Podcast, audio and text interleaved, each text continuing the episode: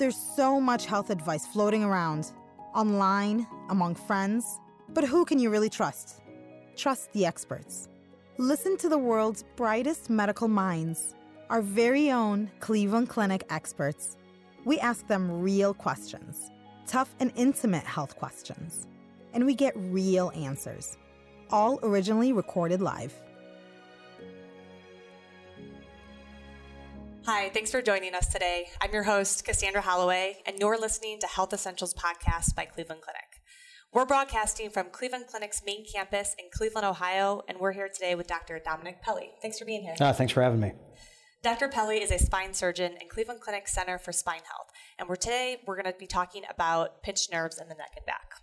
Before we begin, we want to remind our listeners that this is for informational purposes only and should not replace your own doctor's advice. So, Dr. Pelle, we know that there's a wide and complex variety of neck and back pain, but today we're specifically going to be talking about radiculopathy, also known as a pinched nerve in the neck and back. So, if someone is suffering from this, what is actually going on? So, um, kind of like as you said, a radiculopathy is the consequence of a pinched nerve, right? So, when we talk about what we're treating at times when these patients need surgery, we're treating the pain, the weakness, the dysfunction, um, or the numbness that's associated with a pinched nerve. Uh, in essence, the radiculopathy. And uh, so, what's happening is that nerve in the neck, uh, thoracic spine, or low back is being pinched, and you get pain that's associated with the distribution of that nerve. So, if it's you know sciatica, you get pain that radiates down the leg, usually in the buttock, down the side of the th- thigh, top of the leg, into the top of the foot, would be like an L5 radiculopathy, or what most people would call sciatica. If it's a pinched nerve in the neck, oftentimes you get pain that begins in the neck, may radiate to different areas of the arm, sometimes all the way into the fingers. Um, that can again be associated with numbness and it can be associated with weakness. Sometimes it's just a numbness, sometimes it's just a weakness. It just sort of depends on how your nerve responds to the um, to the pressure that it's experiencing. So you uh, said you could get it either in the lower spine or the upper spine. Correct. Yeah. Can you ever have it both areas? Oh yeah. Yeah, you can. Uh, you can get things called tandem stenosis, where you have problems with the neck and the back at the same time. Uh, most of this is uh, your mobile spine segment. So your thoracic spine is protected by your rib cage. It doesn't move quite as much as your mobile spine does, like your lower lumbar spine or your cervical spine. And so those areas are a bit more prone to having uh, radiculopathy from either arthritic processes developing, uh, disc herniation, so on and so forth, that may pinch those nerves. And yes, sometimes you could have arm and leg pain. So you mentioned arm and leg pain. Is there weakness that's ever involved in this? Tingling, that sort of thing? Yeah, so again, the, the sort of trifecta, if you will, of radiculopathy is pain, numbness, and weakness. Most often, it's not all three of those things at once. It certainly can be, um, but it's not all three. Usually, it's pain is the predominant symptom, which is good because that's the thing we're best at treating. So, what causes this pinched nerve? What are some of the, the causes of this? Uh, so, typically, it can be due to arthritic development or it can be due to a herniated disc. And I'll go through some of that. So, in the cervical spine specifically, um, what usually happens is you get some arthritic bone that grows around one of the small joints at the back of the disc space. Um, those are called your uncinate joints. They're little projections of bone in the cervical spine. And you could get some osteophytes or growth, abnormal growth of bone there. That mix, mixes with a disc that begins to degenerate. As it begins to degenerate, sometimes it kind of pushes backwards okay? And some of the joints around the spine may even get bigger and some of the ligaments around the spine may get bigger. All of these things sort of combine to sort of pinch that nerve as it's trying to travel out into your arm. So it usually gets it right when it's beginning to travel from the spinal canal into the arm. As it's exiting the spinal canal oftentimes it'll get it there in the cervical spine in the lumbar spine, it's sort of the same thing. Um, you can get arthritic joints, arthritic ligaments, disc bulges or disc desiccations. The disc loses water and begins to collapse and push backwards a little bit. That can pinch the nerve. Sometimes it's as the nerve exits. Sometimes it's as the nerve is traveling down right before it exits. Um, and those are things that we can we can see on MRI. You can also have disc herniations. So in your neck, let's say you have a nice, healthy young spine. Sometimes even in a nice, healthy spine, the disc can herniate uh, due to just bad luck and injury, so on and so forth. And that disc herniation can just press on the nerve. You may not have arthritis, you may not have any abnormal growth of bone, but you still have a nerve that's angry because it has pressure on it, right? Same thing can happen in the lumbar spine. You can get a disc herniation in an arthritic back, you can get a disc herniation in a perfectly healthy back. Sure. So you mentioned um, disc degeneration. Can you explain a little bit more about what that is? Sure. So, um, kind of as humans that walk on two feet, we're all sort of subject to disc degeneration. So, if you look at our studies, uh, most people uh, over the age of 50 will begin to have disc degeneration. By the time people get to 80 years old, almost everybody will have some radiographic evidence of disc degeneration. Most of the time, we don't treat degeneration unto itself. You know, um, we don't do fusions typically for a degenerated disc for back pain. The problem with disc degeneration is that if it is part of a process that would begin to pinch on nerves, then it becomes a treatable issue and causes pain in the arms or legs. But in terms of you want me to describe that, typically what happens is when you're young the disc is tall it's healthy it's filled with a gelatinous material that attracts water okay and so as you have pressure put on your spine it's kind of a shock absorber the outside of the disc is uh, like a ligament, like the ACL in your knee or, or any other ligament you've heard of in your body that sort of presents, prevents the bone from translating. So all of these things work together to sort of have your spine respond biomechanically uh, as well as it can. Okay. Over time, that disc begins to lose some of that gelatinous material in the middle. It begins to lo- it begins to lose some of its water, and it degenerates. It, it it sort of collapses down. It doesn't have the same healthy appearance that it did before. Are there certain risk factors? I know you said just aging in general, which unfortunately we cannot stop that. Are there other risk factors that put people more at risk for developing a pinched nerve? Yeah, um, sometimes, you know, I'll refer to this a few times. Sometimes it's bad luck, okay? Uh, everybody's, you know, you're healthy, you exercise, you have good core strength, you have good weight, and you still have a herniated disc and you end up with a pinched nerve. That could happen. And, and sometimes I talk to people in the office, you didn't do anything wrong. This just happens to people sometimes. But other risk factors, uh, certainly weight is a big contribution to that. You know, I always say the spine sort of functions like a crane and it needs to use counterweight to lift a load in front. So the weight we have in our chest and our abdomen are sort of the weight the spine is trying to lift up, and our muscles and spine are the counterweight in the back trying to balance the crane, right? And so the more stress you put on that, the more you have, um, you know, disc degeneration or issues that ongo with the spine, and the more you have arthritis develop in the spine, the more risk you are for a hernia, for a pinched nerve. Makes sense. Um, what about spinal stenosis? Does that have anything to do with the pinched nerve? Yeah, so spinal stenosis is sort of a pinching of all the nerves as they travel down. So, um, not to get too technical, but as the nerves travel down the canal in the lumbar spine, um, they uh, will they can get pinched right in the center okay as they travel down and that's sort of a pinching of them all so if you had a spine that you know had a canal that was this big over time it kind of does this and squeezes everything off okay that's spinal stenosis um, they can get pinched as they travel down right before they exit, okay, in the, what's called the lateral recess. It's right next to the central canal. It's behind a joint. And that can cause a radiculopathy or pain that shoots down the leg. And they, they could get pinched as they're leaving the spine to exit into the leg or into the arm. That's called foraminal stenosis. So that's the exit of the nerve where they can get pinched. That would also cause a radiculopathy or pain down the arm or the leg. What about same thing but with bone spurs? How does that affect a pinched nerve?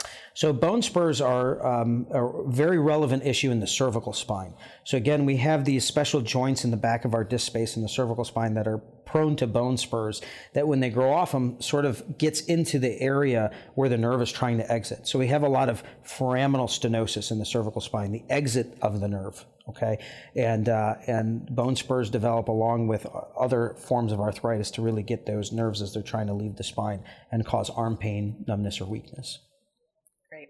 So if you have a pinched nerve once say you know either in the top the cervical spine or the lumbar spine are you more at risk for pinching a nerve again if you've already experienced it once? Uh, I would say, in all likelihood, yes um, depending on the reason for that. So if you have sort of this process of arthritis building up in your back and you sort of look like you're going to have, you know, kind of at risk areas when you're looking at the MRI for the future, I would say it's a risk factor. If you have a herniated disc, okay, sometimes people have a herniated disc, the pain goes away and they don't have a lifelong history of spine issues. Okay. Um, so yes and no. Uh, I can't really answer that directly. I have to equivocate just a little bit. Um, great. So, if someone is listening to this this podcast right now and they think that they're suffering from a pinched nerve, and they're trying to determine if they want to go in and see a doctor or if they want to try to baby it for a couple weeks, what would be your recommendation for kind of that waiting period? Sure. Uh, you know, I, being a physician and surgeon, I, I, don't think it's ever the wrong decision to go see a, a healthcare provider. If you're worried about something, that's why we exist. That's why we do what we do. Talk to somebody. It's okay. So I don't know that if you have really bad pain that shoots down your arm, that you necessarily have to wait two weeks before you see anybody. Call, make an appointment. Sometimes you have to wait anyway, not always. Um, uh, but I think initiating the, the course of diagnosis and treatment, or at least understanding what's going on, there's nothing wrong with that. Um, I don't think there's any sort of merit to really having to tough it out. I, don't think any listener should be worried about wasting someone's time. Okay, even if it goes away on its own, at least you have an understanding of what happened. You know, kind of what you had. You don't have to worry about it. You know, um, and if it goes away, great. But that's at least you've initiated that contact, that treatment. Absolutely. So let's talk about diagnosis then. If someone comes in to see you, what are the typical tests or diagnosis options that happen to determine if they have this pinched nerve? Sure. So let's talk. Let's start with the cervical spine. So um, the first thing we do is a history and physical examination, and then we're going to look at the imaging. So history is kind of all the things we've been talking about. Doc, I was doing fine. Now I start to have this pain and numbness down my arm. It shoots into my thumb. You know, so on and so forth. That's a history that's very indicative of having a radiculopathy or pinched nerve in their neck. During physical examination, they may have some weakness in that specific muscle group. There's certain special tests that we can do for them. One of them that we do frequently is called a Spurling's maneuver. That's where we take the head and rotate it towards the side that it hurts and laterally bend it towards that side. And so what that does is, if you can imagine my head, if I'm bending this side down like so, right, where the nerves are all exiting out of my neck, it's sort of decreasing the space. Oftentimes that will reproduce the pain that shoots down the arm. Okay, and these are all different than pressure on the spinal cord, which is a totally different phenomenon. That that involves kind of hand numbness and wobbly gait and things like that, which should prompt treatment uh, from a medical standpoint. But from a specific pinched nerve, usually it's just pain that shoots down the arm.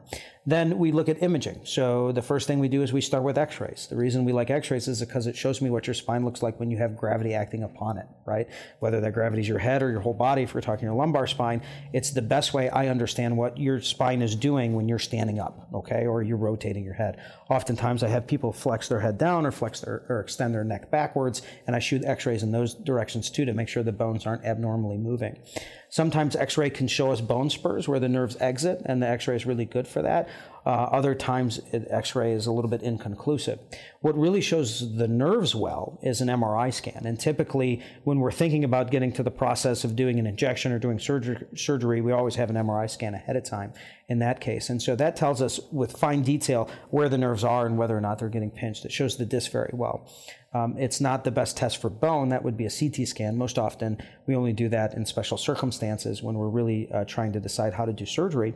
But it's uh, X-rays and MRI is what we start with from an imaging standpoint and starts with a physical exam first and foremost. History, physical exam, followed by the imaging. I always say there's there's three things that we look at when we're, and this is sort of jumping to talking about surgery, but when we're talking about surgery, number one is everything has to fit together. So the history, the physical exam, and the imaging all has all the puzzle pieces have to coalesce into a picture. Okay. The next is you know the the severity of the pain and the length that you've had the pain, which we'll we'll cover in a little bit, has to be there as well. Great. So let's get into that, those treatment options now. Okay. So say someone presents to you and you do diagnose them with radiculopathy. What are what does treatment look like? So it depends on how long you've had it for and what's going on. So uh, most often, radiculopathy, luckily, will get better on its own. Okay, so uh, a lot of people have had bouts of arm and leg pain. I've had my own that have gone away. Okay, without any treatment whatsoever. Um, so if I see you and you're pretty early in your radiculopathy time course and you've had it for a few days or a week, I say give it time. Okay, time is usually the answer here. Uh, sometimes I pair that with physical therapy, and so th- physical therapy is a mainstay of treatment for that. Uh, other things we do is give some medications, uh, usually an anti inflammatory or a muscle relaxant or a medication to kind of relax the nerve a little bit. All sort of safe medications to take, non addicting, not pain pills, but something to kind of help the symptoms ease down a little bit so you could kind of get on to your normal life and wait for this thing to resolve. Okay. Um, so let's talk a little bit about you said physical therapy what what would that entail if you have radiculopathy? Kind of how long would you be in that? Kind of. Talk a little bit about that. So usually we try to get people at least six weeks of conservative treatment. Um, so we start therapy usually a couple weeks after this has gone on. Uh, the best known therapy, at least for a pinched nerve in the low back, would be a McKenzie program, which is really strengthening of the core, stretching of the low back and strengthening of the core. What that does is support your lumbar spine um, and, and give it added abdominal musculature to kind of help offload the pressure. And so we'll do that. Patients tend to feel better. A lot of times, therapy, though, too, is I feel like it's getting people used to just moving, right? And so people have a pinched nerve. Uh, they see me a couple weeks after they've had it, or even a month after they've had it, and they're like, Doc, I haven't been able to do anything for a month. Well, I got to get them used to moving again, right? I got to get them kind of back in the groove of it. And therapy is great for teaching people how to move in pain, how to move uh, in safe ways, and to try to get them out of pain, and then using specific modalities to just try to get them better. Usually, that paired with medication treatment is all you need say medication. I know I've been reading a lot about gabapentin. Can you explain what the use for that is? Yeah, so gabapentin is uh, that type of uh, medication I talked about that relaxes the nerve. So it's uh, it's a specific medication used to just ease nerve pain. Okay, um, it's not a pain pill that necessarily functions on the brain like an opioid. Uh, or uh, it just relaxes the nerve. And so I use that usually in combination with something like an anti inflammatory as well. Because let's say you have a herniated disc and this disc herniates, it's pressing on the nerve. You have all this inflammatory kind of milieu around that nerve that's making it angry, right? Uh, the nerve, I always tell folks, if you know it's used to living in a colonial, now it lives in a ranch and it feels cramped. Okay, um, and so the anti-inflammatory is to get that nerve used to its home a little bit better. Okay, and it just kind of relaxes everything. That mixed with gabapentin is uh, usually a fairly effective treatment. And then I want to touch on spinal injections. Is that ever an option, a treatment Absolutely. option for this? Yeah, yeah. Spinal injections are a great treatment option. Sometimes those are diagnostic. Sometimes those are therapeutic. So let's say we have an MRI. It has a lot of area of pinched nerve. So here's a common scenario: someone comes in, they have a lot of disc degeneration in their back, a lot of arthritic change in their spine.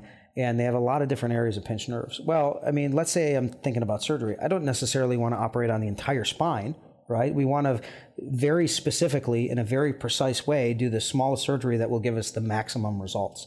And so sometimes I'll say, I think this is coming from your L4 nerve. And so we'll send them for an injection specifically of their L4 nerve. And they go, Doc, my pain got better.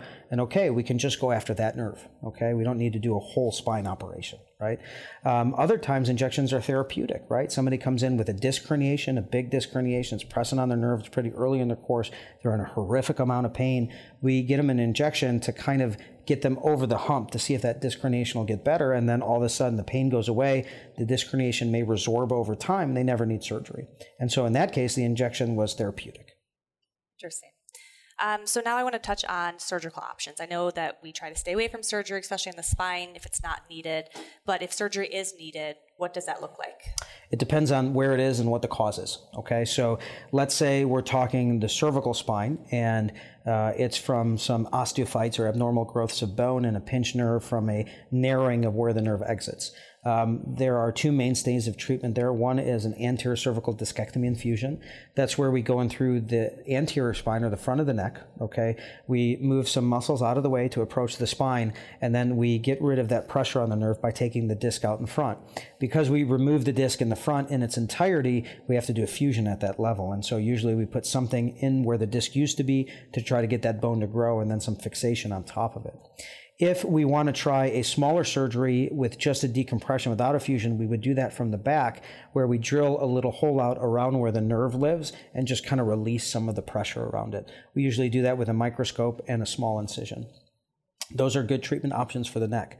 For the low back, um, that depends on what's going on. If it's a herniated disc, oftentimes we can do a surgery called a microdiscectomy. That's a minimally invasive type surgery where we make a small incision in the midline, use a microscope to approach the spine, and then just drill out the bone over where the nerve sits, move the nerve off to the side, and take the disc herniation out and then usually just decompress the nerve, or with the goal of decompressing the nerve, I should say.